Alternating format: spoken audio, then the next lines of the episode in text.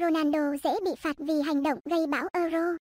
Harry Kane quyết không học theo Cristiano Ronaldo vừa gây ấn tượng mạnh với cú đúp giúp đương kim vô địch Euro Bồ Đào Nha ra quân suôn sẻ khi đại thắng đội chủ nhà Hungary 3-0 trên sân Puskas Arena.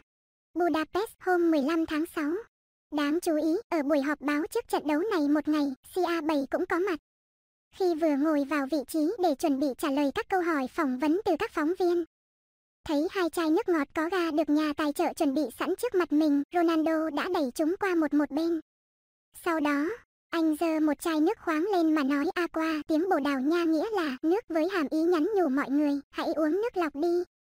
Ronaldo tẩy chay đồ uống có ga là đối tác làm ăn lâu năm của UEFA và ưu tiên uống nước lọc để thanh lọc cơ thể hành động của cầu thủ 5 lần đoạt quả bóng vàng đã khiến tất cả đều bất ngờ.